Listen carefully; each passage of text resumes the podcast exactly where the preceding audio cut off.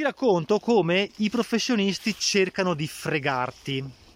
Perché nella mia vita io ho avuto moltissime esperienze con professionisti di vario tipo. Ho costruito una casa, ne ho ristrutturata una qui in Italia, ho in parte ristrutturato una, tempo fa anche quella che ho all'estero, insomma vi ho raccontato queste cose e quindi ho avuto a che fare con moltissimi professionisti perché quando eh, hai a che fare diciamo ecco con, con costruzioni, ristrutturazioni, non ti puoi fare tutto da solo, hai bisogno di certificazioni ad esempio, eh, di vario tipo e quindi devi per forza appoggiarti a persone che lo fanno di mestiere, anche se sarebbe più economico, se ne hai la capacità, fare certi lavori da solo. La mia esperienza personale mi porta a dirti, ecco, decennale diciamo, che nella stragrande maggioranza dei casi i professionisti cercano di fregarti, cercano sempre di fregarti allora io vorrei raccontarti tutto quello che ho imparato nell'avere a che fare con queste persone per evitarti gli stessi errori che quando ero un po' più giovane anch'io ho fatto e adesso invece eh, che non sono più di primo pelo, ecco, cerco di evitare. E siccome mi è capitato di recente di avere a che fare con un professionista che ha cercato ancora una volta di fregarmi, ecco, voglio cogliere l'occasione per raccontarti come vanno le cose. Allora, la prima cosa che devi sapere è che un professionista, se può, non ti fa un preventivo. Nel senso che se sei tu a chiedere preventivo, te lo fa.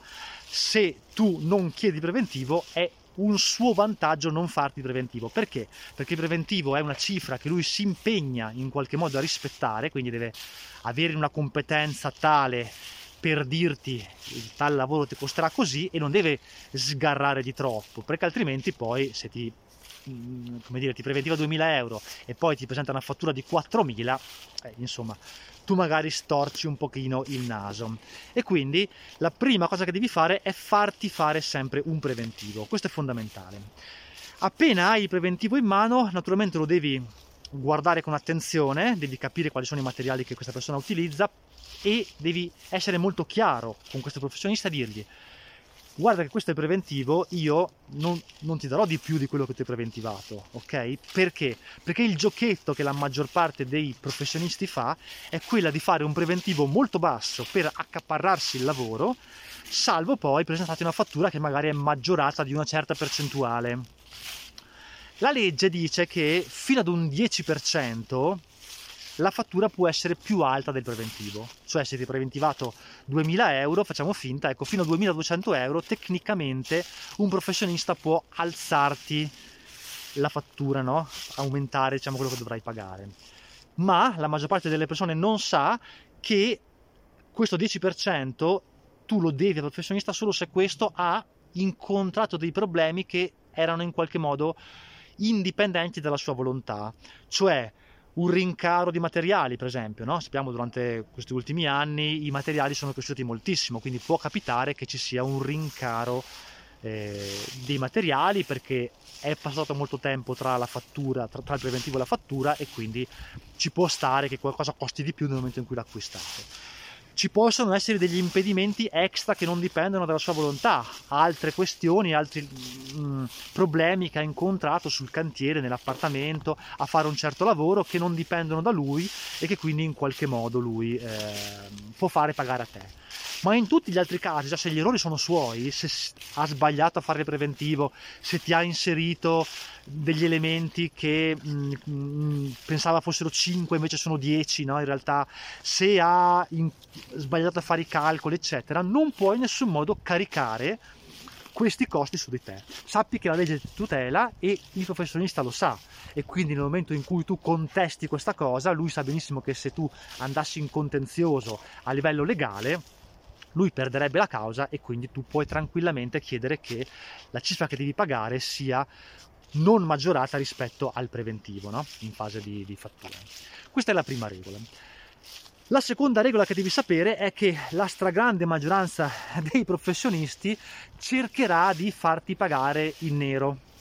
Questa è una brutta pratica che esiste in Italia, però quasi sempre cosa fanno? Ti presentano la fattura, la fattura la, il preventivo, scusate, e dopo ti dicono a voce guarda questo preventivo però è un preventivo senza IVA, nel senso che questo è il netto che vai a pagare se mi dai cash, se mi dai contante. Se invece ti faccio fattura, allora devi aumentare questa cifra di un 20%, 22%, in alcuni casi 10% dove la legge si applica, va bene. Perché fanno questo? Perché questo qui nel tuo caso è un deterrente al pagarli in modo tracciato. Tu dici, eh, io risparmio il 20%, quindi va bene così. Qual è il problema? Il problema è che loro non ti fanno un ulteriore sconto che dovrebbero invece farti, ora ti spiego perché, quando vogliono farti pagare in contanti.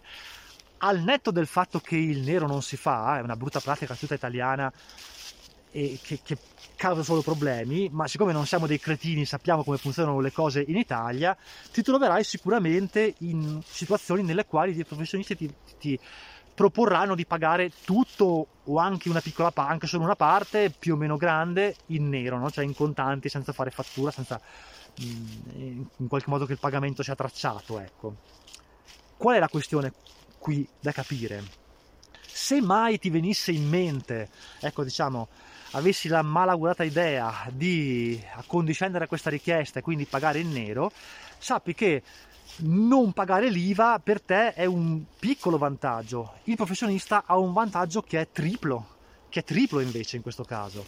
Cioè, innanzitutto lui non paga l'IRPEF, quindi quella, quella cifra che lui in qualche modo ottiene da te non la deve dichiarare e quindi se la tiene tutta. Due, non paga l'INPS, perché sapete che i professionisti pagano un fisso di INPS e poi una parte che va, annualmente intendo, una parte che va a percentuale su quello che guadagnano sull'imponibile. Quindi due, secondo vantaggio, non paga l'INPS. Terzo vantaggio che ha è quello che non aumenta il suo guadagno totale annuo e quindi non passa di scaglione IRPEF e quindi abbassa anche la sua percentuale di ehm, tasse che paga sull'intero ammontare che guadagna in quell'anno o comunque sull'eccedenza rispetto allo scaglione precedente, va bene, però è triplo il vantaggio nel suo caso. E quello che capita tipicamente è quindi che quando ti viene proposta una fattura, eh, un, un, pagamento, diciamo, ecco, che eh, e ti richiedono di pagarlo in nero, non dovrebbero farti pagare le ore lavorative a 35, 40, 50 euro l'ora, perché se loro ti facessero fattura eh, non guadagnerebbero 35 euro l'ora, guadagnerebbero 20 euro l'ora perché il 40% tipicamente per un professionista, quantomeno un 40% se ne va allo Stato. Quindi se tu hai la malaugurata idea di pagare in, in nero un professionista, che la fattura sia decurtata, non solo dell'IVA ma di una parte ulteriore, perché questo allora vi mette sullo stesso piano, che è un piano di due persone disoneste, benissimo questo, ma comunque vi mette sullo stesso piano, ok? Cioè la maggior parte dei professionisti attua questo giochetto, ecco. Fate valere i vostri diritti perché in questo caso naturalmente qual è il trucchetto da adottare con loro? È dirgli allora fammi fattura. Allora se non vuoi pagare, farmi pagare di meno, allora fammi fattura. Allora ci scommetto che a quel punto ti dirà vabbè allora faccio un, un, ulteriore piccolo sconto sulla fattura sul, su quello che mi devi dare però in contanti chiaramente no ecco. Ok ripeto non si fanno queste cose ragazzi però non fatevi prendere in giro ok? Un'ultima nota che vorrei aggiungere a tutta questa questione, a me è capitato, tutto questo mi è capitato innumerevole volte chiaramente, e mi è capitato in passato di non accorgermi di questi trucchetti e adesso invece nel presente sono diventato molto più fastidioso, sono diventato molto più eh, puntiglioso, cioè rompo molto le scatole sulle cose perché naturalmente ho fatto esperienza e non mi interessa nulla di, di, di, di, discutere con queste persone perché io voglio che le cose vengano fatte in maniera corretta e che in qualche modo ci sia un rapporto paritario no, tra il professionista e chi eh, commissiona il lavoro. Mi è capitato di recente di litigare anche con una persona, non, non abbiamo alzato la voce, non, abbiamo, non siamo passate le mani, però abbiamo discusso. Ecco, non è mai bello discutere, nel senso che poi chiudi i rapporti, molto probabilmente non potrai più in qualche modo affidarti a quel professionista, dovrai cambiarlo, ci sono problemi, non stai bene quando discuti, anche se hai ragione, a me è capitato di discutere di recente ed avere fortemente ragione, non, non c'era alcun dubbio che avessi ragione, il, il, professionista mi aveva preventivato un certo numero di ore, faccio finta 30 ore, ma ne aveva lavorate 15, allora non puoi poi venire a chiedermi di pagarti 30 ore se poi operativamente ne lavorate 15, non mi devi prendere in giro su, questo punto di vista, nonostante io avessi ragione, non è stata una bella cosa, no? E litigare con questa persona, non ho, non ho passato delle giornate piacevoli, serene, ho rimuginato su questi pensieri, no? mi ha infastidito non essere andato d'accordo con gli altri. Quindi l'ultimo consiglio che voglio darti è metti sempre bene le cose in chiaro fin dall'inizio, non lasciare mai che nessun particolare sia fuori dal, dal, dal preventivo, sii chiaro di io pagherò quella cifra, non mi prendere in giro, guarda che eh, starò molto attento, guarda che le ore poi le conto, guarda che dopo se tu mi presenti un conto differente io lo spulcio in modo tale che poi si arrivi alla fine e tutto sia chiaro e limpido e non ci sia assolutamente da litigare, che non è una cosa che in generale ti fa stare bene.